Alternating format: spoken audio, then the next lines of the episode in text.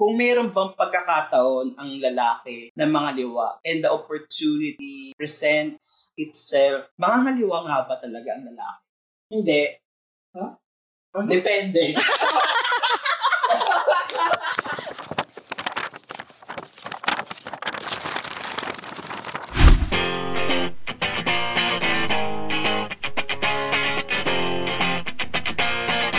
Let's go! Partagula na!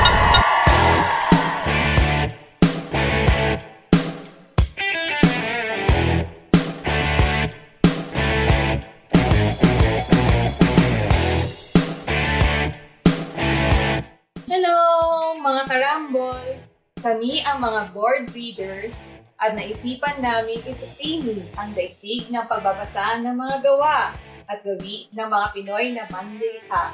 Mapaklat o tula, mapasalaysay na may saysay o mga hanash na walang maisalay. Pero actually, hindi naman kami tutula. Umi-Islam poetry lang ang kuda pagkat wala akong maitala sa podcast na pangmadla. Hello! Ako si Ella, ang resident basher at restless reader. Hello, ako si Jason. Basta book-related yan. Marami akong buladas dyan. Hello, ako si Inga. Hindi nagsasawang gumawa ng wala. Hi, ako si Jessie, ang Lost Boy ng Caloocan. Hi, I'm Jafar. Niligaw lang. At Ito ito ang Book Talakayan! Bardagulan ng Pinoy Readers! Para sa araw na ito, um, nice ko lamang banggit ng ating mga karambo listeners na isang araw na punong-puno ng pag-ibig. Dahil sa araw na ito, ah, sa ating podcast, ay pag-uusapan natin ang isang libro na tigib ng pagmamahal, init at tukso. Tantanan mo ko, ah, puro libog to ha. So sa mga nakikinig sa amin, trigger warning. Uh, this will be explicit because it's about lust, sex, dirty language, and all that jazz. Sige, Ella, ipakilala mo na ang ating librong papardagulin. ano, paano ba? Personal notes lang mula sa mga karambol patungo sa mga nakikinig sa amin na gusto ring rumambol.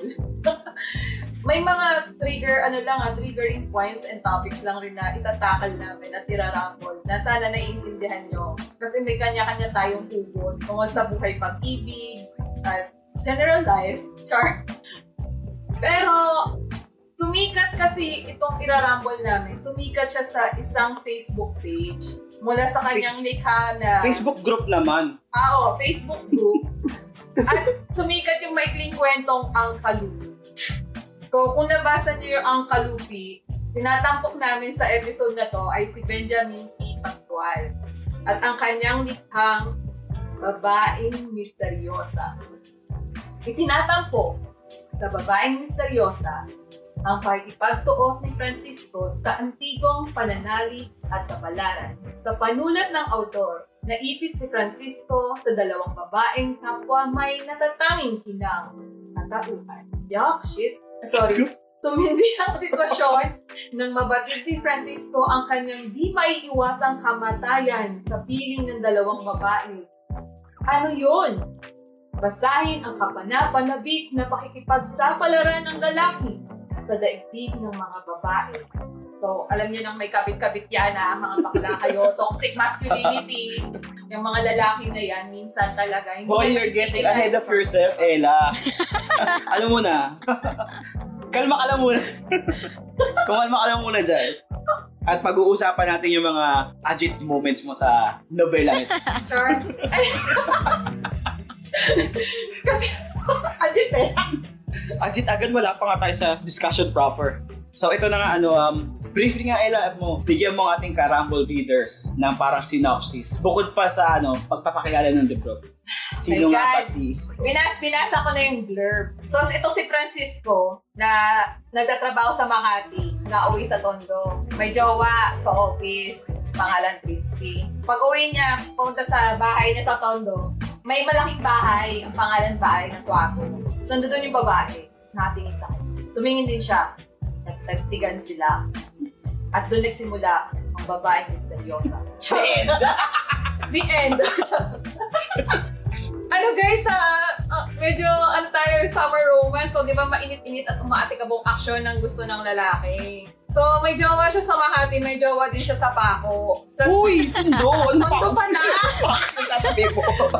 may jowa siya sa Tondo, may jowa siya sa Makati. Ang hirap kasi, kasi si Francisco kasi yung lalaking uhaw sa pag-ibig, guys. So, nung nakita niya si babaeng misteryosa, gusto niya niyang jowain. Kasi lalo nung nakita niya yung papaya niyang punong-puno ng pag-ibig, gusto na niyang mahalin agad. Ituon ang pag-ibig ganun at pagmamahal. Ba't ba ako agit pag nagkukwento ako? Tanda na naman natin itong pagkukwento na to. Basta ito, si Francisco, gusto niya dalawang babae, ginejerjer niya, ha? Uy, Jerjer Very explicit po. Hindi ko na makwento. Pwede ba? Meron siya sa Shopee at saka sa Lazada. Meron din sa Ateneo Press. Ba't nauna agad yung advertisement? Di pa nga natin pinag-uusapan yung bro eh. Pag-usapan muna natin. E di ba ganun naman, bago magsimula, may advertisement muna. So, yung mga nakikita natin ngayon na instant gratification of about romance, sex, and lust. Nandoon siya in form of literature by Benjamin P. Pascual.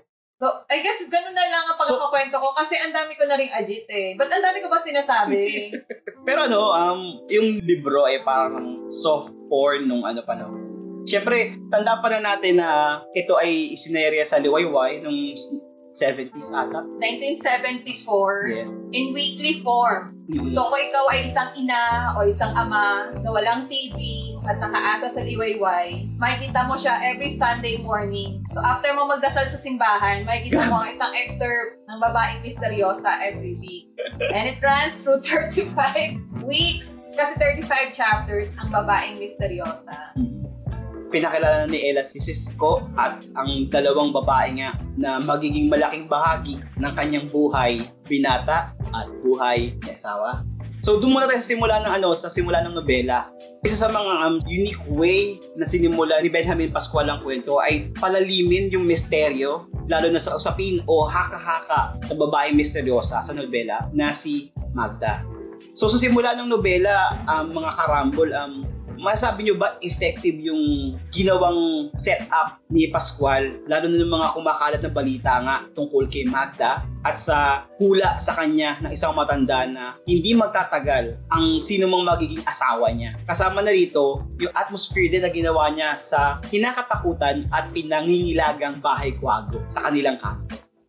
hindi ko panahon yung ah, settings. So, may expectation na ako na medyo luma yung settings. So, expected ko na yung the way pa lang na i-describe yung mga character. The way gumamit ng mga salita yung writer. Given na 1970s to. Yun, na-feel ko na may dinubuo siya na mundo na hindi ko naabutan. So, masasabi kong effective siya. Kasi nga dahil doon sa feeling na, na may disconnection pero parang inaabot ko as a reader. Kasi nga, naisulat to before my generation. Kasi na-capture doon yung time period, Yes. based sa vocabulary, tsaka wording niya. Ikaw naman, Ingrid, Yun, ganun din. Um, masasabi ba nating effective? Hindi eh. More of, saan ba? Alam kong hindi ko din siya panahon kasi nga yung kinukwento lang to ng mga lolo, yung mga, ng mga tatay na sentimos lang ang pamasahe. Nagulat ako na parang, kahit parang ang layo naman ng daan mula Makati hanggang Tondo. Kasi ganun ka-accessible. So yun, yung use of language. Madami yung mga salita na hindi ko na maarok. Wow, Wow, aro. talaga. hindi ko maarok. Tapos parang yung iba talaga parang feeling ko kahit i-google ko to walang lalabas na translation. Ganun. Kailangan mo yata, ano, dic- dictionaryo ng Filipino? UP, UP Ano, Dictionaryo. Filipino. Oo, ganun siya. Tapos yung bahay naman na, bahay na, ng Kwago, na-imagine ko lang siya na yung old houses. Para mga ancestral Parang house. feeling ko parang isa siyang old house sa, oo, sa vegan, ganun, or sa Laguna. Ganun yung itsura. Parang pag tumapak ka, biglang bubutas yung sahig. Joke lang. na yung mga nagkikreak yung floorboards, ganun. So, okay naman siya. Effective Mm, oh. naman yung Siya, writing. yung floorboards. Paano yun kapag gabi na? Tapos, nag, ang tawag doon, pulot gata. Honeymoon. Honeymoon? Oo. Adi, creek, creek, creek. Ang tawag doon, ano, lumalangit-ngit. Ah. lumalangit-ngit ang kaba. Langit-ngit. Yun, yun yung Tagalog term. Pwede naman kasi maglagay ng bimpo eh, dun sa ano ng ka. Dito So, so, Tips, so in the tips. Gen Z, it's creek creek, no? In the Gen X, it's langit-ngit.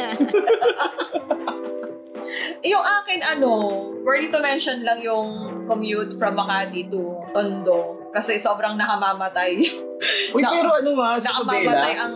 isang oras lang halos from Makati to Tondo. Kaya nga eh, just Diba? imagine, no? Oo. Ngayon, 3 hours na siya. Oo nga. Mag-stop Tas na ano, ka pa sa kung, Quiapo. kung babagtasin mo yung ruta, nag-e-FFA nyo EDSA sila. Mm. Tapos ano, di ba? EDSA top, bababa. Yeah. Tapos from EDSA top, sasakay sila ng Paquiapo. Di ba? Oo, Santa Cruz. yun. Oo. Tapos, sasakay pa, ah, bababa sila ng Divisoria. Divisoria. Tapos may isa pa silang jeep. Oo, yung Moriones. Sa ano. Moriones Keme. Oo. Moriones na last Actually, ko. hindi. Actually, sa ngayon, ang ano yun, ang, ang, ang ruta nun, Velasquez. Ah, gets, gets. Kasakay sila sa Velasquez. Pero ano, parang ako bilang familiar sa ruta na yun, hindi makapaniwala na isang oras lang lahat layo. Tama!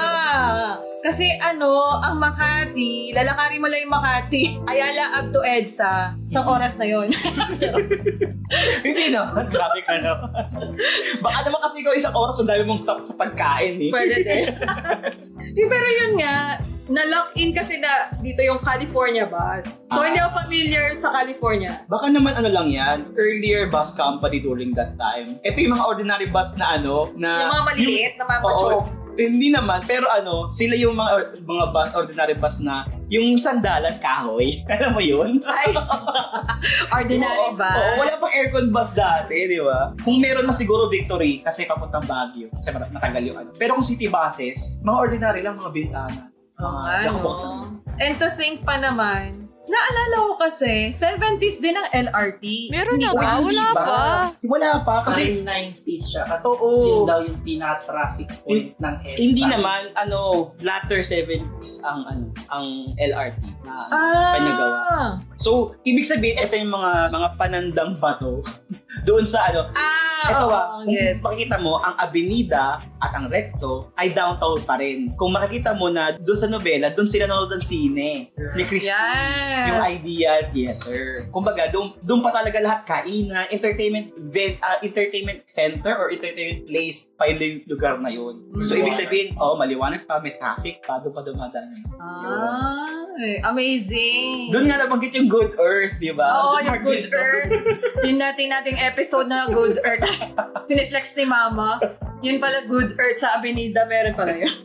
Though ano pala, ah, ano yun, yung sa kakastart ng martial law nito, di ba? yes. Oo. hindi mo siya, yun ang hindi ko masyadong naramdaman dun sa story niya or the writing or dahil ba hindi din pa ganun ka strict nung panahon na yun? Siguro ako, ang ano ko dyan ah, dahil na rin stricto nung panahon na yon at minomonitor ng militar yung mga babasay na lumalabas, Mm. ay hindi rin gaanong well depicted yung martial law during that time. So, kailangan mag-maintain ng good image, parang ganun, no? Kung iisipin mo, di ba, sa nobela may mga tagpo na nagiinuman sila sa mga kanto. Mm-mm. At wala namang sumisita sa kanila. Di ba kasi isipin mo, nakapaghara na nga sila Fruto at si Sidring kasama si Francisco ng alas Yes. 10 ng gabi. Di ba? Ibig sabihin, siguro sa parte na yun ha, ng tundo ay hindi masyadong um, dama yung pagroronda ng mga police or ng PC o yung Philippine Constabulary during that time bago pa naging PNP yan. Siguro ganun. Pero hindi pa rin natin alam kasi nga, fiction pa rin ito. Baka may ganun pa rin sadyang depiction ng mga panahon. At saka ano, sa akin kasi, shoutout sa aking Dr. Jowa na nagtatrabaho sa Tondo. Charot. Pero, ang sabi niya kasi, ang depiction dito sa no- nobela, ang Tondo daw ay mini Pilipinas. So, yung ugali ng harana, ugali ng, ano ba, community, Mm-mm. Kapag nagkasakit ang isa, tulungan ng mga kapitbahay. Ah, abuloy, kapag Mm-mm. patay, bingo. Tapos yung na kahit may martial law o walang martial law, andun pa rin ang lifestyle ng tondo. Kasi may naglalasingan. Tapos, Oh my God! kita wait lang. Ikot. Binagit pa na yung camaraderie, abuloy. Oo, yun, tapos may Biglasingan yung ginagawa. kasi sa lasingan and fellowship, may nagbigla daw nagputukan. Ah. So, pumasok lahat, di ba? So, akala nila constabulary. Tapos yung isang lasing, lumabas, kinuha yung pichel. Ala eh, baka maba- mabutas. So, parang Whether there's martial law or no martial law, Tondo will always be Tondo. Tsaka isipin mo kasi, mahal ang presyo ng serbesa at gin. Yun na, no? Kaya, kaya, niligtas talaga yung ano, yung ano, yung alcoholic drink. Oh. Yun lang, maliban doon. tas yung pagkakagawa ng bahay na kwago, hindi ko alam kasi kung believable, pero I guess ano yon it comes from a regionalistic point of view na mga Katagalugan naniniwala sa mga hula-hula, tsaka yung mga hiwaga ng buhay. kasi, Umaga talaga ng hindi kasi sinabihan siya ng matanda na lahat ng mapapangasawa mo, hindi magtatagal ng tatlong buwan. Tapos nangyari sa isa. Tapos after ng ikalawa, nangyari ulit. So yung mga tao, totoo yung hula, ining, totoo yan. Actually, oh. Tapos naging kulto na siya. Grabe naman yung kulto. Huwag masabihin kulto. Naging parang sumpa na nga kay Magda. Yun Grabe naman nga. Pero kasi nga, yung mga tao doon, tingin kasi nila, parang ano na yun, it's the oracle speaking. Pag hindi mo alam yung kwento na yun, Well, oh. Mm. hindi ka kasal sa kulto or sa community ng tondo na yun. Gano'n. Grabe naman yung ano. Pero ano, pero um, agree naman dun sa point din ni Ella na oo nga, di ba? Actually, ito yung ano, nung, well, natuwa ako sa isang party ng ano, ng nobela na pinapakita yung parang urban legend kasi eh, sa lugar nila tungkol sa, dahil nga sa kamalasang inabot sa buhay ni Magda, ay tinuring na siya mangkukulam to the point na pati yung, yung narration eh, inaano siyang mangkukulam dahil nga ano, tatlong beses na namatay ng asawa. Tsaka yung, yung mga ganun talagang usapin, yung mga ganyan, yung mga haka-haka at chismisan talaga. Sa community, ang bilis talagang kumalat niyan eh. Oo nga. Kahit hindi man lang, kahit hindi naman sa tundo lang eh, kahit sa mga mga barangay o sa mga lugar kung nasaan kayo mga karambol. Karon talaga yung ano eh, yung power ng ano, yung power ng collective chismisan to the point na nagiging totoo na to para lahat sa atin, di ba? Pag yung pinag-chichismisan, sabi pa niya, hindi ko alam kung dapat ko na paniwalaan yung hula sa kanya. Yun nga kasi nga ano um may pagka-focus rin kasi yung datingan ng kwento eh, di ba? Kasi yun nga sobrang dami ng tao na naniniwala at talagang to the point na yung hold niya, yung misteryo at hold nung hula, nung chismis na yun, eh naging fascinating sa lahat ng tao within those communities. And sometimes siguro ano, it talks about the collective thought or siguro collective behavior din of sorts ng isang komunidad. No? Kasi yung hula, nag-manifest, Mm. tapos paulit-ulit siyang sinasabi. Kaya yung nangyayari, lahat ng tao, may ganun na ring notion to the point na pinagpupustahan na rin si Cisco nung napangasawa niya si Magda, spoiler alert, kung i-outwit niya yung hula na mabubuhay siya ng lampas tatlong buwan. Kasi tatlong instance na yung namatayan ng, mister.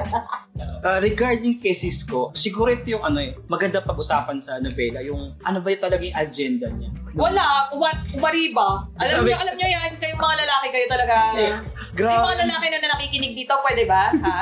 May moment sa buhay nyo, anumang edad yan, kung 60s ka o 16 ka, gusto mo rin umariba ng mga babae, ha? Tantanan ako ay. Eh, teka lang, tap- patapusin muna yung tanong ko. Teka lang. Ayun nga yun Ajit eh. po siya, ajit. Yun ang bottom line doon. Ano bang agenda ni Cisco? Umariba. O mga Hindi, dalawang ilog. Hindi, tingnan mo na kasi. Kainin ng papaya.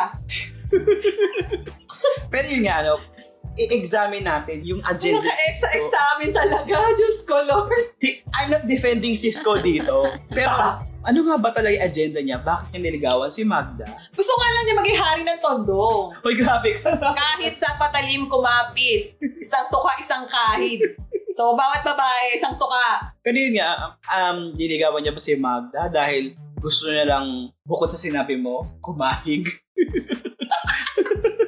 o gusto niya lang talaga, may- dahil din ba sa personal na hamon sa sarili na malagpasan yung hula o monetary reasons dahil kasi pinamanahan si Magda ng kanyang ikatlong asawa, si Simeon, ng kabuhayan at may malaki-laki na pera. Sa kayo mga karambol, ano katingin niyo yung pinaka matimbang? Sa opinion niyo ha, matimbang na rason ni Cisco. Bakit gusto niya makipaglaro kay Kamatay?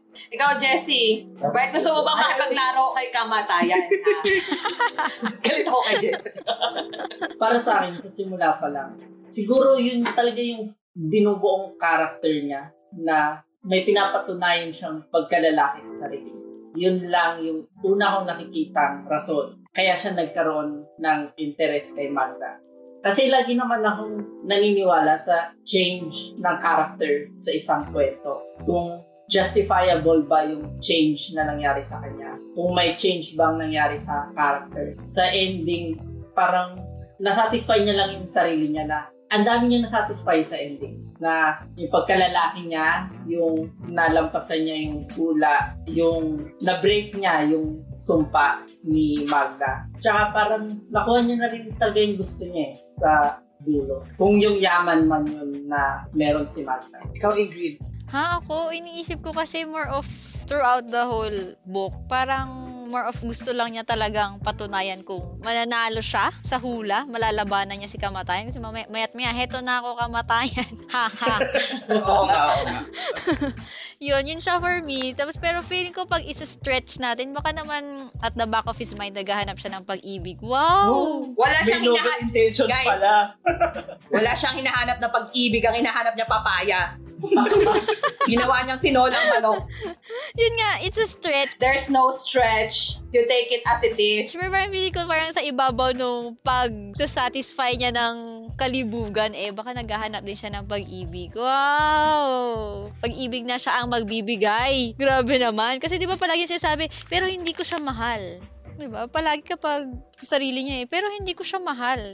Kahit, kahit kay Christy or kay Magda. Parang dinidetach niya yung sarili niya kay, kay Magda, di ba? Oo. May ganon. Parang may in denial na parang Oh, yun, yun. That's hindi niya ata mapakawalan yung sarili niya na Hahakdog. quote-unquote magmahal. Hahakdog pa rin. Ganon. Pero yun, it's a stretch. Yeah, it's a stretch. Stop trying so hard. Ang gusto lang talaga niya kumain ng papaya.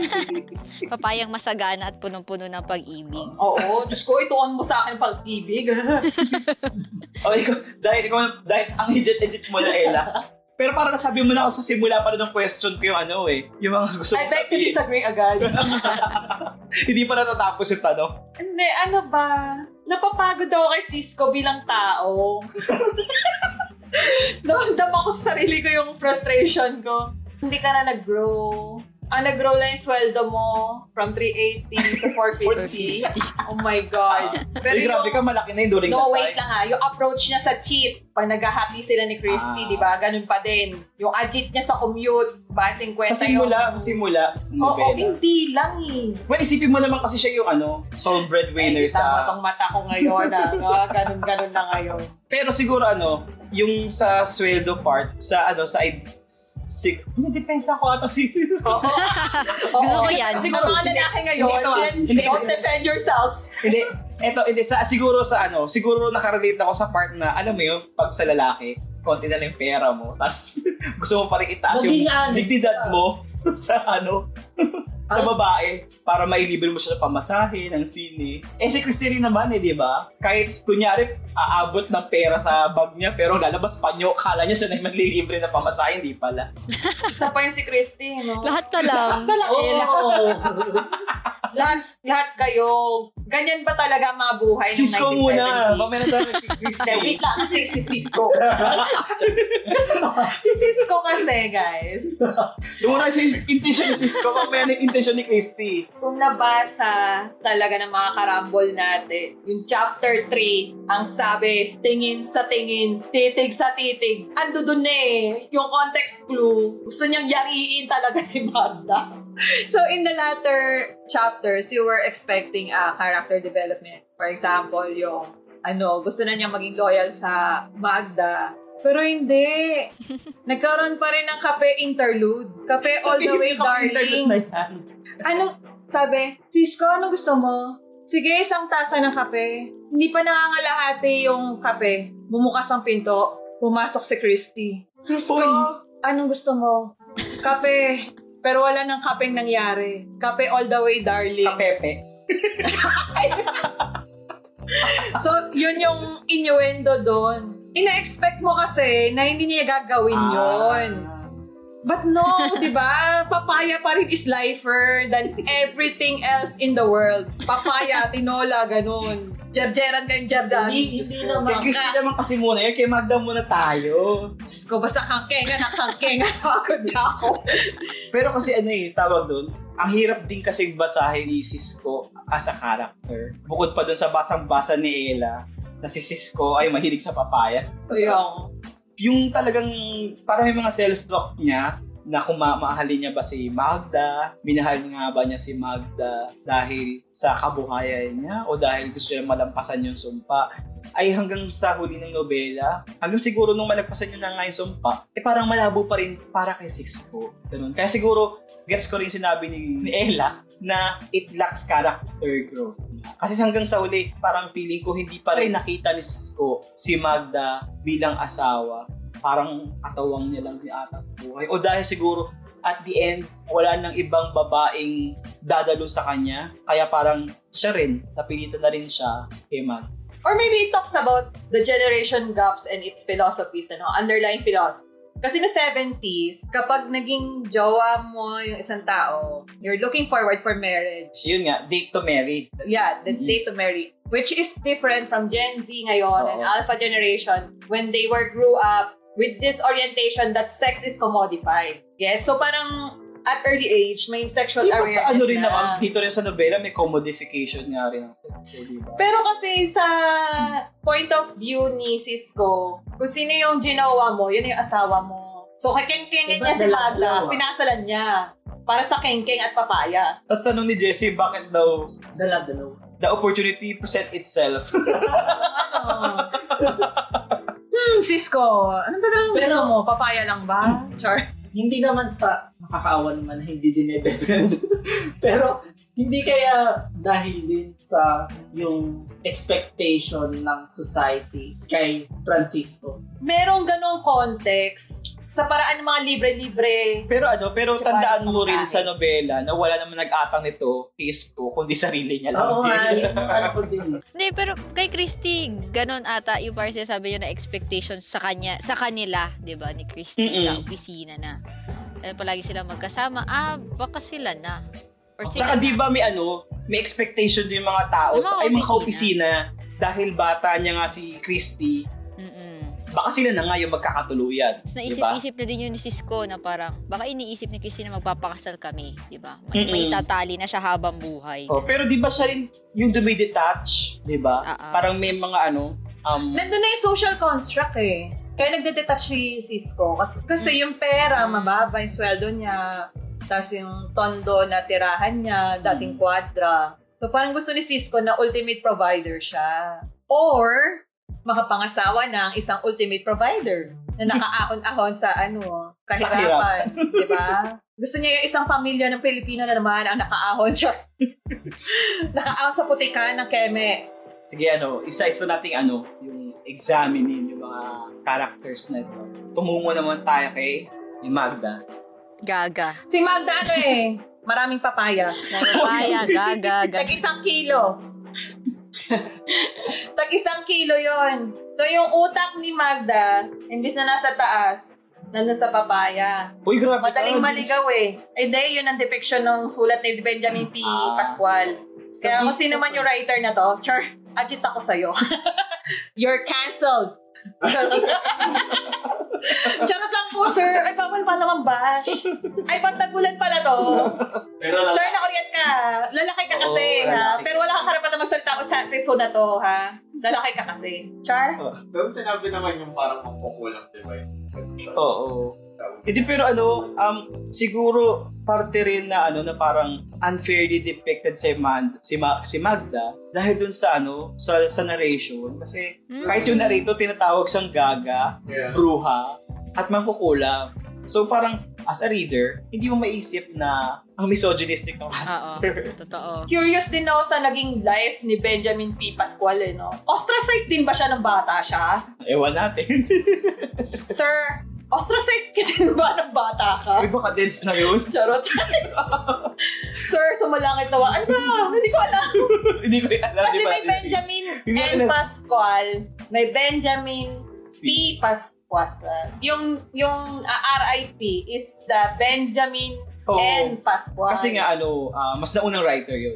Pero he writes in English. Unlike Benjamin P. Pascual sa Filipino lang talaga nagsulat. All throughout his career. I'm really Pero- curious about his life in the 50s. Kasi prolific writer si Benjamin P. Pascual.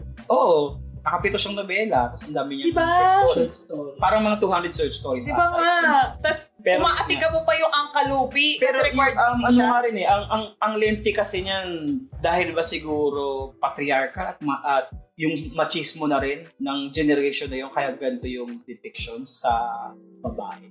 Talks a lot about society in the 70s. Oh my God. It shows pa rin.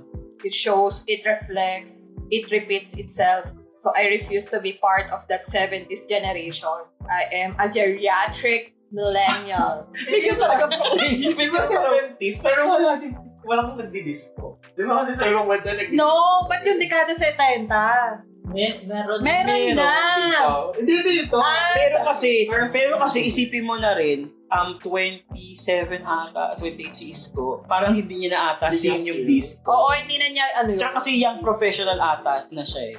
So, alam mo yun, parang bahay, trabaho lang yung ano, yung... Tsaka yun nga, um, may sinusuportahan siya para pamilya, parang wala na rin siyang way para magawa yung ganong yung ganong ano, luho. Pero nagsisili pa. Mm. Hindi, yun ang luho talaga ng mga working class. Nung during time. oh. Unlike si Magda, tatanga-tanga lang yun sa bintana, titingin-tingin sa tao. Nakita si Cisco, Uy, mom, pogi. Tinitigan niya. Tinitigan siya pabalik. Bigay ko na yung papaya. Ganun ka, ano. Ganun ka, Pero ano, um, yung value judgment din mga tao during that 70s, napaka-sweeping din. Eh.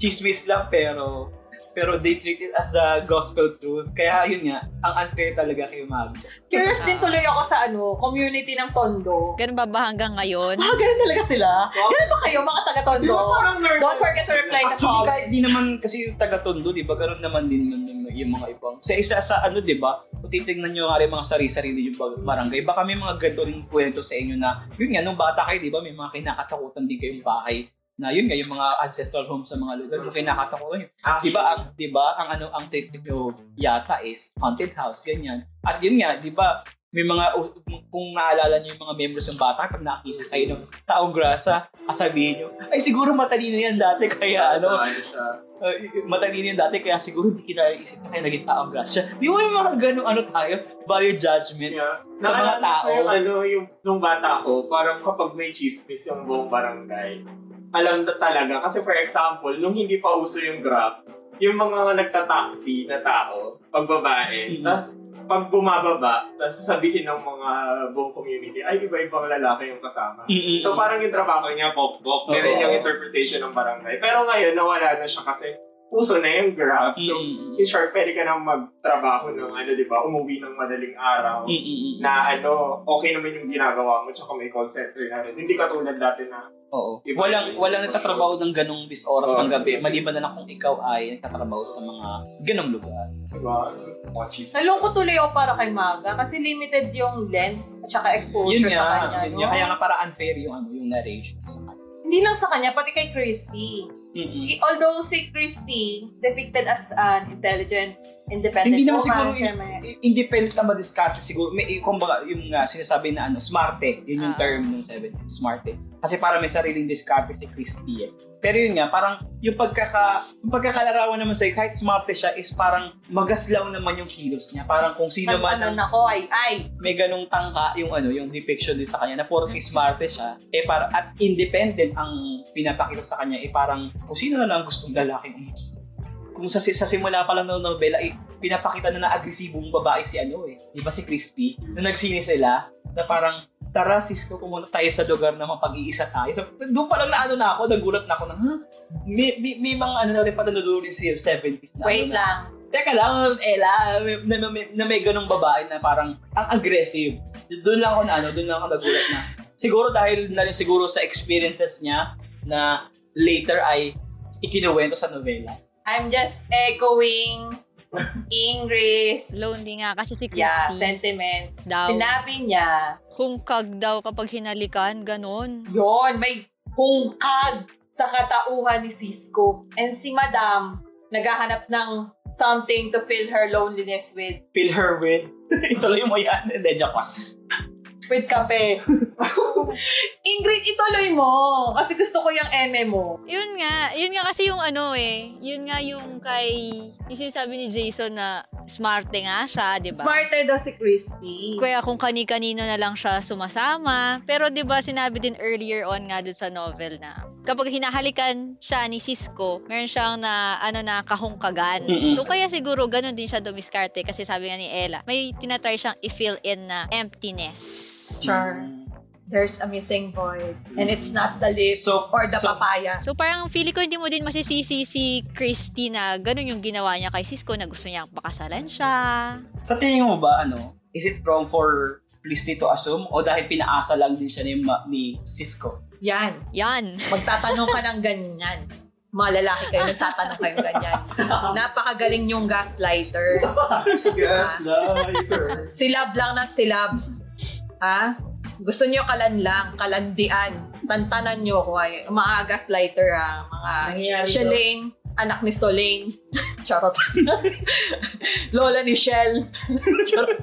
Grabe naman. Anong grabe? Tantanan ako, eh, nabasa nyo ba isang chapter dito ng ni Cisco? Aled. Na, Hindi, sige, ano yung sinabi niyo? sandali, anapin ko yan. Ajit na ako yun. Yung akin lang, in-explain kasi ni Cisco kay Christy yung interlude nila ni Magda sa paraang ginagaslight niya si Christy. Naniniwala ka ba sa hula, ganito, at mga? Ah, oo. Pero totoo na ba yun eh? Pati si Christy, in board ni ano, Oo. ni Cisco sa sumpa ni Magda. Gaslighter nga. Oo. And then with this gaslighting, the novel did not age well to Ella. Cancelled, cancelled, cancelled. Tantanan ako sa mga... Ang galing mag-manipulate ni ano, Ni Cisco, no? ni Cisco. Mm. Ano siya? So parang lahat ng lalaki nung 1970s marunong namang gaslight at mag-manipulate. Itanong mo nga sa tatay mo yung Ella. Charot. Hindi. Tanong ko nga, tanong ko nga sa mga Gen, Gen X na, Hello dad, maling, magaling ka pa mang gaslight. Galing ka ba mambola? Tapos pag sinisi ako, magaling ka mang gaslight. Ay, si, ano, si Ingrid, ano natin. Alin? Para sa'yo ba, ano, did the novel age well? Siguro kung Goodreads rating, bibigyan ko siya ng 3 pero sa totoo lang parang hindi ko alam kung gusto ko siya or hindi ko siya gusto. no, dapat two Hoy, stars. siya nagsasalita. Hayaan mo Parang- explain yung sarili. Nalagay ko 3 stars pero parang 2.5 siya so parang it's between, di ba? Kapag 2 I didn't like it and I liked it. Huwag kang jeje, two Ganon. stars, Kasi parang, it's okay. ah, generally, parang nahirapan din akong basahin siya actually. Parang first 100 pages, parang, grabe, anong nangyayari? Kaya ko pa ba? Parang, ah, okay. Nandun na yung tatlong buwan, nagbibilangan na sila, okay, next, next. Parang, ay, natapos na. Oo. Parang, Wait lang, so yung three stars, na-enjoy mo yung papaya. Na-enjoy ko na nag-pick up siya ng pace after 100 pages na parang ah, okay nagkakakwento na tungkol doon sa hula parang medyo nagkakaroon na ng character development parang ay may ganong backstory pala si Christy ay may Naalala mo yung si pagpalo Magda. sa puwet ni, ano, ni Cisco? Ayun. yun di ba may mga ganon na biglang anecdotes may na ganun ganon so parang yun, medyo masaya na siya towards the end. Pero parang, it's not something I would generally recommend or parang siguro hindi ito ang magi- magandang starting point kung gusto nyong magbasa tungkol ng mga akda ni Benjamin P. Pascual. Feeling ko, parang start kayo sa Angkalupi, tapos parang wag niyo siya i-compare doon. Joke lang. Huwag niyo compare ang babae seryosa doon. Oo, actually, no? Ganon. diba? Ang ganda nun, tapos parang kapag nakita mo Maganda yung Angkalupi eh. All the while, akala ko Rogelio Sikat Keme eh. pag nakita mo na sinulat, same author yung gumawa ng babaeng misteryosa, parang saan nang galing yung Angkalupi? So, Latter work niya ata yung ang Kalupi, siguro mas magaling na writer na siya nung sinulat na yun. Kasi earlier work itong ano, Babae Misteryosa. Wait lang, Ingrid. Kung three stars yan, ano yung nakikita mong likable sa novel or sa characters? Overall ito ah, Overall, gusto ko kasi ng may nangyayari sa plot. So, gusto ko lang malaman kung ano mayayari dun sa tatlong buwan na nagbibilangan. So, parang malalaman mo lang kasi siya kapag binasa mo siya ng buo. Yun lang yung likable doon. Dapat two stars talaga eh. pinipilit mo Sa akin, na parang medyo plot-driven siyang ganon. So, parang iniisip ko kasi baka may part naman kukulang pala talaga kay Magda. Tignan nyo doon sa towards the end, parang, ay, may tinatago siya. Oo. Ah, Diba? diba? Sing-sing. Ah. Sing-sing. Akala ko baka kinukulam niya pala si Cisco talaga kaya lumalabas na namamatay sila within 3 months. Mm. Ganun, parang akala ko may something dark and sinister pang nangyari, di ba? Na hindi mo malalaman talaga kapag hindi mo siya binasa. Tsaka yung ano, yung part na pin, napaginipan niya yung si Aling Ulpiana na bilang Oo, kamatayan. bilang kamatayan. Di ba Baka may gagawin pa si Aling Ulpiana, ganun. Oo. Parang nakakadagdag sa suspicion mo na baka may ginagawa yung mag-ina in the background. Di ba? Oo. yun. Sige, si Jessie, para sa'yo, ano yung Like a magad likable sa nobela at did it age well para sa'yo? Sa akin, ano, No. Ah. Char. no, hindi, the novel did not age well. Pero may, masasabi kong 3 stars. Di ba? Three stars din, Yan yes. na naman tayo eh. Yung hindi, Did na kasi kalabanin pag Sandali, ah, did not age Did well. not age well, pero That's three. three Yes stars. kami, ganun. bakit ba? Kasi, ang na-appreciate ko talaga dito yung complexity ng characters. How? Ha? Nakakatuwa. Di ba? Pareho kaming natuwa na may mga ganun na naganap. Hindi, para sa akin, totoo siya. Kasi nakikita ko yung characters sa mga, hindi lang sa nobela. Yun nga, kung tulad ng sinasabi ko kanina, kung may kilala kayong Gen X, itanong nyo yung topic mo.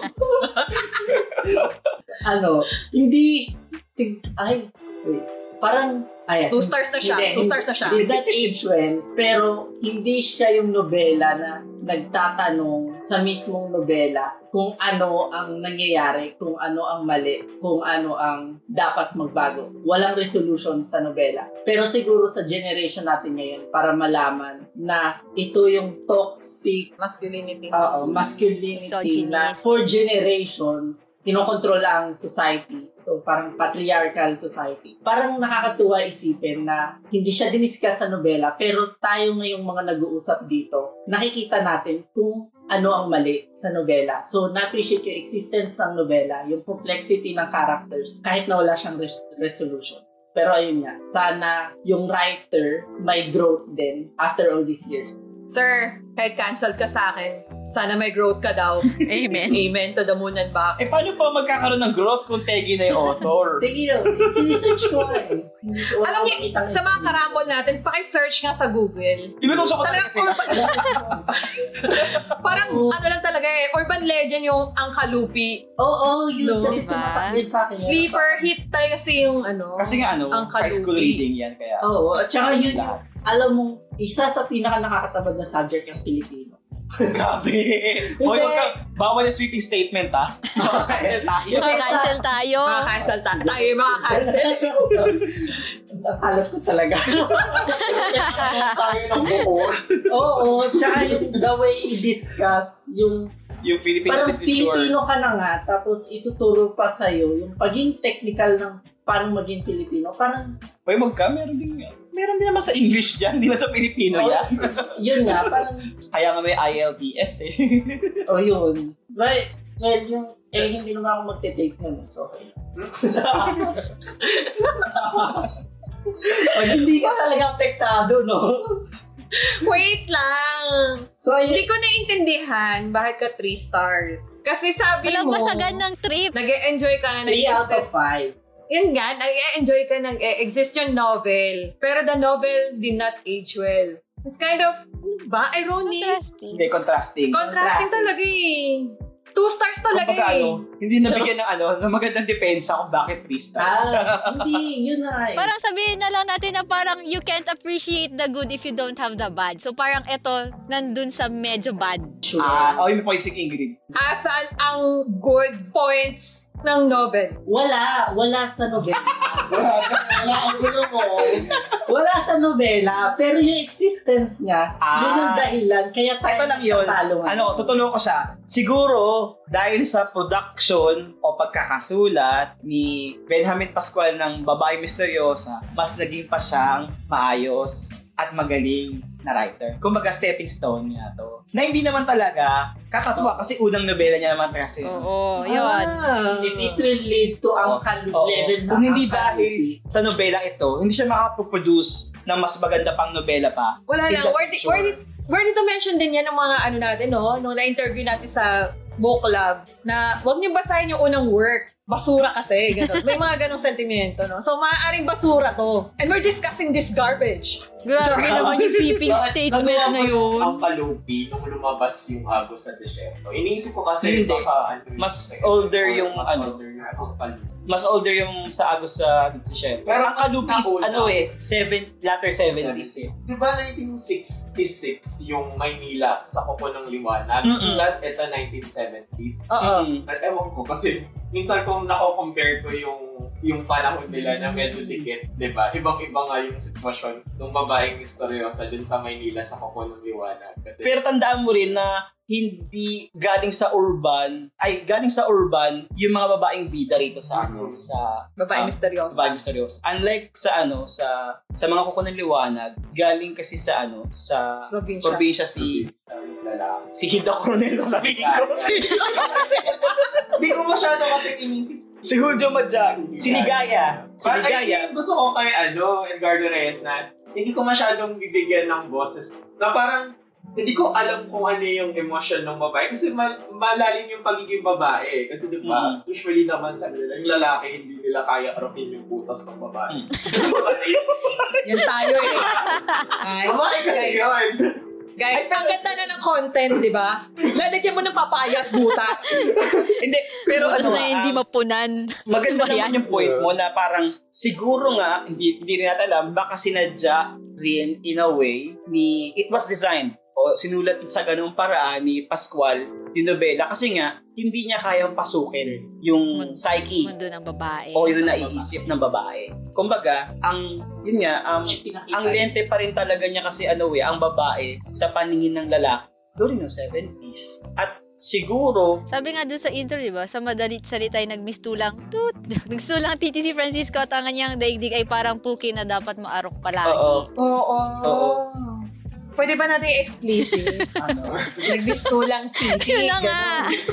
o sige, pasahin mo yung ano, yung, yung isang bagay na yan sa ng nobela. Sige. Ah, trigger warning. Medyo explicit. Ah, patnubay ng magulang ang kinakailang may masaselang eksena. Karahasan, sexual, Ano horror, Sexual, na horror, hindi angkop sa mga keme-keme, batang manonood. MTR, na hindi angkop sa mga edad 12 pababa. Char. Patnubay ng magulang ay kailangan. At Quote, unquoted. Sa madalit salitay, nagmistulang titi si Francisco at ang kanyang mga daigdig ay parang puke na dapat maarok palagi. Oo nga't matigas siya at makapangyarihan, subalit madali rin siyang manlupaypay kapag nakaraos na sa bawat antas ng buhay. So, ganun lang kayo kababaw mga lalaki kayo. Ah, Grabe siya. Ako naman ano, the novel did not age well. Kasi yun nga, si Ingrid na magsasabi, makakapagsabi na nahirapan siya magbasa. Pero tandaan natin na nung panahong sinulat to ni Benjamin Pascual, ay ito ang wikang colloquial. Ito yung wika talaga sa on the streets, language of the streets. Dahil um, nalathala to sa isang pambansang lingguhan o ano, popular na lingguhan na parang yung lip kasi ng language natin na yung kung ano yung karaniwan dati, nahihirapan na tayo. Yun. Oo, yun.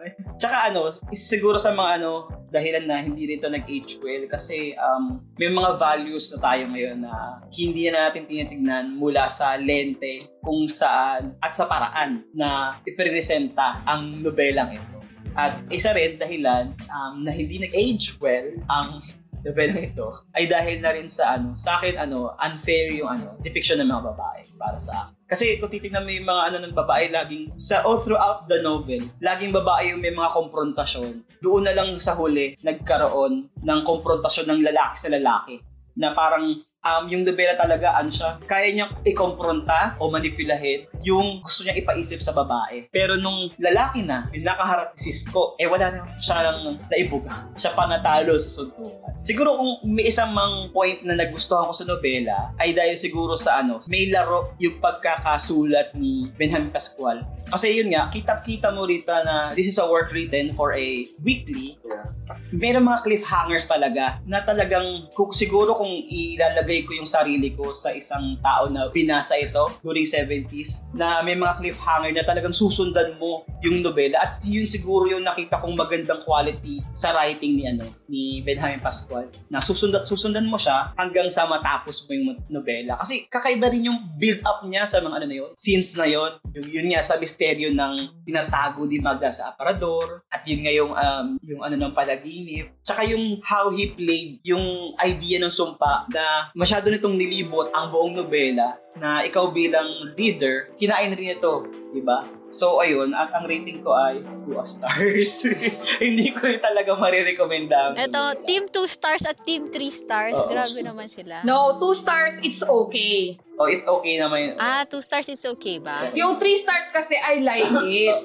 Hindi ko naintindihan, ano na yung nagugustuhan nyo sa libro? Bakit ba siya nag- Bakit siya naging three stars? Ano ba yung... Kasi yung two stars kasi, may likable, but it's okay. Respeto sa pub. Oo. mabait kami. Mabait kami kabardagulan. O sige, Team Magda o Team, Team Christy? Team Magda. Oh, Charot. Team Papaya ko, Team Kape. Team Magda. Yeah. Team Papaya, Team Papaya tayo. Ako Team Papaya ko. Team Papaya o Team Kape, ganun. Team Cafe. Team Kape si Christy, di ba? Ah, oo. Team Papaya ako. Kasi siguro yung naivita ni Magda yung makes her lovable Tama. para sa akin. Mm. More than the ano, punong-puno ng paibig na Di papaya. ba? Tsaka hindi, ano ba? Team si Christy Papaya. kasi, may void. Parang may lungkot kasi siya eh. Di ba? Si na relate kay El, sa Char. Ella. Mhm. Hindi, strong independent woman si Christy. Na may parang- void. Pero may void. Lahat naman may boy. Oo, lahat naman. Pero lahat may void. Pero hindi kasi makatwiran yung ano eh, pagkakalahad sa kwento ni Magda eh. Ang gusto lang niya papaya, ganun. Kasi... Ganun ba yun? Magda ni Cisco. Ano ba yan?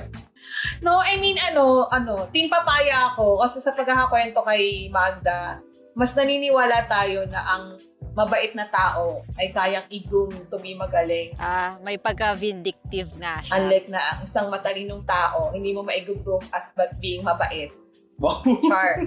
At si Christy guys, di ba? May backstory siya ng ex niya. O ano naman? Aura bebang sila. Ano naman? So naggantihan lang si Nini ano, ni Cisco. Nagkabitan ba? Yan. Para may kakampi daw si Christy. Ilog sa ilog. Naging kanal. Nagbaklaan. Char. Joke lang. Yung kanal dito, marumi. Oo. So nag-ilog sa ilog, naging kanal. Yun. Lumalim, naging imburnal. Char. So, Team Magda ako. Team Papaya tayo dyan. Ikaw, Jessie. Team Papaya o Team ano? Naawa kasi kay Christy eh. Call- Hashtag kape all the way. Sad boy. Lagi na yung nabasa yung end. Ano ko na feel na si Christy, parang siguro epekto ba to ng Kape? Kape lang kape lang pala. Kailangan sa kape. Nakulangan sa kape. So, kailangan buksan ng pinto. Pag may langit-ngit. Char. Epekto ng ano?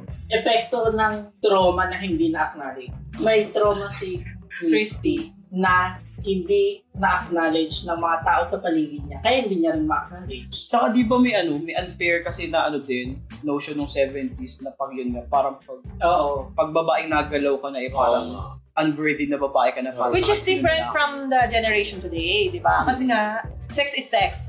It's just there. Mm. Pero sa tingin mo, ayun ba yung ano? Kung Ayun bakit na. ay kung bakit ayaw ko kay Christy? Ano ba? Ayoko lang sa kanya kasi yun na nag-ilog-ilog sila.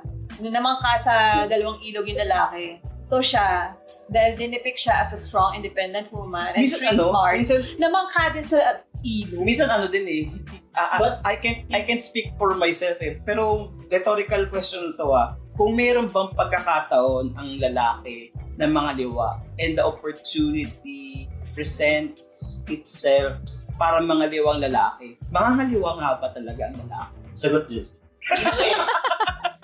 si Jessica! hindi ko hindi ko rhetorical ito sa akin na kasi hindi ko kaya sagutin. Hindi. Oh. Depende.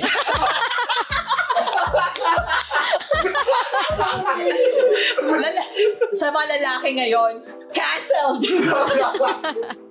Yung kasama lang, no? Hindi kasama yun. Ayun. Ang Kasama yan. Siguro ano, ang, ang, ang eh. pagudi, ang pagudi na masasagot ko rito eh, ano yun nga. Kasi may Um, open relationship na ngayon. Tsaka may iba't Pero ito kasi, do, yung open Tinatanong relationship mo naman ang kasi, millennial. hindi, ang, ito kasi, Itanong um, sa Gen X. kasi pag sinabi mo kasi open relationship, meron ng ano, meron ng understanding between the Oo, two person na, yun nga. Wala Pwede siyang, pwede siya makipag-date sa iba. pero yun nga, at the end of the day pa rin sa akin na, pangilawa is still bad. Masama pa rin. Yeah, tama. Kahit ano, yung kulaspiro nyo, at saka mga patutoy nyo ay hayok na hayok sa pagmamahal ng papaya. Ang mali ay mali. Ang ilog ay isa. Hindi pwedeng pagsabayin at magiging kanal. Eh, paano kung sakasakang ilog? Hindi ko alam sa inyo. Lason, mga cancer ng lipunan. Cancel, cancel, cancel. Cancel the cancel. Ano lang guys, entertainment lang ng mga ano, excerpts. Magbabasa ako ng isang Sige, sige, bahagi Sige, sige, sige. na may rated SPG at kailangan mo ng Bastos Pass ID. yung gandang ganyan na mukha eh, hindi sinasampal. Hinahalikan lang yan. At hinalikan niya sa pisngi si Magda. Minsan pa, Magda, bago pumasok ng opisina, ayoko. Please. Ayoko. Gusto kong maging masigla ang pagtatrabaho ko sa opisina. Baka bumalik si mamang. Nagluluto siya sa lupa. Nakabukas ang pinto. Isasara ko. Sige. Meron pa yun, di ba? Charot. Aha! Yan. Ayan. Tapos alauna ng hapon, papaya. Papaya is life. Alas 6 ng gabi, papaya is life. Kaya mga, yan yung mga mababasa ninyo pag nabasa nyo itong Pero ano, tingnan mo rin naman kasi yung sitwasyon ni ano, ni Magda na ang tagal niya rin ano, one, one- halos one year na rin siyang ano, byuda at nangangailangan ng pang, pagmamahal. So may mga pangkatawang pangangailangan siya. Ang tawag ko dyan, badang. Badang yung mga karakter sa ML na hindi nag-iisip. Puro lang sapak. Tapos yung sapak nila, ano, puro putak. ito rin naman pala, gusto na- badang sa ML. I-contextualize din naman natin na kahit ganun sila, tanda natin na mag-asawa sila. Yan pa. Tapos meron pa, guys, basahin nyo talaga yung libro eh. Kasi habang Basahin yung libro pero ano, Pero two stars, di ba? two basahin nyo yung libro, pero two stars. Ikaw ang hindi namin maintindihan kung two stars or three stars eh. Ano ba? Tapos kengkengan sila ng kengkengan. After magkengkengan, siguro ano, after magkengkengan nga, hawakan yung ano, dibdib ng lalaki. Parang, eh di ba ito nung Okay, humihilig, di ba? Yun nga. So parang tumitibok pa yung puso. Mm-mm. Okay, buhay pa, buhay pa. Tapos, bukas, papaya na naman, kengkengan ng kengkengan. So, pag napagod, hawakan ulit yung puso. Ah, buhay pa, buhay pa. Ko, oh my God. So you have to experience that, ano, the agony of reading through those chapters Siguro before ano, nyo siya i-cancel-cancel. Siguro ano, um, just to defend yung mga team 3 stars, siguro 3 stars kasi may entertainment value yung Oh, novela. pwede Kasi din. nga, Entertainment Kasi value. nakikingan, nakikingan, nakikingan. Bored sila Alam nyo, di ba? For, ano eh, it reflects a lot about us on quarantine. Gusto nyo ng kengkengan-kengkengan. So pag ito narinig to sa Twitter Spaces, kengkengan is life, papaya is life, kape all the way darling, ganun. Uy, pero meron naman naisingit na something profound ah. Na sa, nag- sa iinis ko, pa, hindi ko alam Ano? kung paano i-end itong podcast eh. Kung cancel-cancel na ba talaga or ano. Pero to, may, meron daw natin si Ingrid. And and with something profound. Yun lang yung parang nagulat ako na wow, naisingit pa niya sa gitna ng mga kengkengan na yan. Oh. Yun yung nabasa Ano yun. Wait, Sa, wait, ano yan? sa page. Sa page. Hindi ko nasabi kung anong page para basahin nyo. Joke. Ayun. Kung pakakasuriin niya ang sarili, hindi siya talagang natatakot sa kamatayan. Ang takot na nararamdaman niya ngayon ay ang likas na takot ng tao na mawalan ng hininga. Ngunit mayayakap niya ang kamatayan ng walang paghihinayang. Ano na ang buhay? Isang singhap sa daigdig, isang sandaling saya at lungkot na ang tunay na kahulugan ay hindi niya makita. Ang buhay ay hindi isang Eden. Tatawa ka ngayon sa kaligayahan, ngunit kasunod nyon ay makapitong pananangis. Mas lamang ang pananangis kaysa tawa. At ang mundo ay hindi perpekto. Ang mga nilalang ay hindi perpekto. Wala sa mga nilalang ang nararapat na pag-ibig sa isa't isa. Ang nakapangyayari ay ang pagmamahal ng nilalang sa sarili at ang hangaring daigin ang kapwa upang maisalba ang sarili. Narito ang mga nilalang upang magkainan sa isa't isa. Oo. Four stars. Four stars na daw, four stars. Hindi.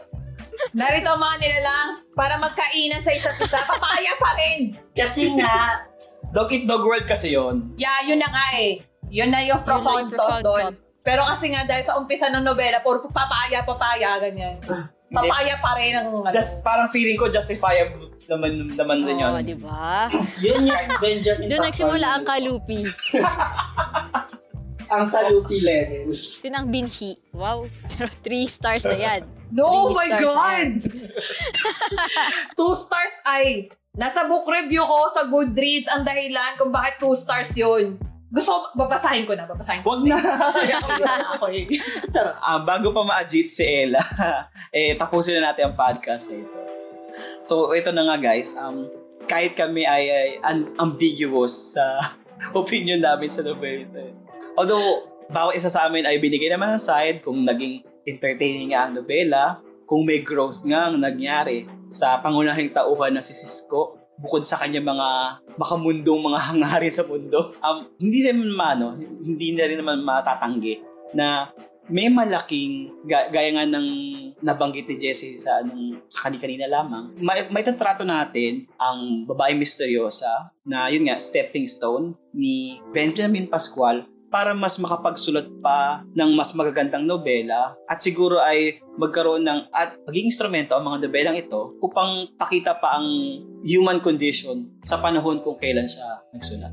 At para sa susunod na aming podcast, titigil muna kami sa pagiging agit at paghihinagpis namin sa pagbabasa ng nobela pagkat ang susunod na episode ay tungkol sa mga batang book. Mga batang nag-explore ng iba't ibang tindahan ng mga kalibruhan sa kanilang mga komunidad at ang kanilang mga adventures sa paghahanap ng aklat na ano ba? Siguro, ano to, buhay din to ni Ingrid next episode. Pwede! Parang parang walang pinagkaiba sa online book shopping Oo, doon. hindi kasi, ano ba to? Ito ay pagiging hamtaro May offline. point. Or ako pagiging naging hamtaro nung offline. ikaw ay bata Kesa pa. maging hamtaro online. Akala ko mga batang ginawa sa book sale. No. Eh, so, hamtaro offline version tayo ngayon. Oh, At ito ang feeling ko si Ingrid ay hamtaro pa rin naman. So, so asahan natin na pwede rin siyang makihamtaro sa atin at makipagrambulan sa mga book sale episodes natin. At muli, ako si Ella, Ajit, at mahilig mag-cancel. At ako po si Jason. Maraming boladas, pero hindi binabola ang mga kababaihan. Ako si Inga, na nangangarap na maging punong-puno ng pag-ibig. Ako po si Jesse, ang lost boy ng Caloocan. Hanggang sa susunod na episode ng Book Talakayan. Bardagula ng Pinoy Readers. Cancel, cancel, cancel, cancel. Bye guys! Bye! Pero huwag i-cancel ang mga sarili nyo.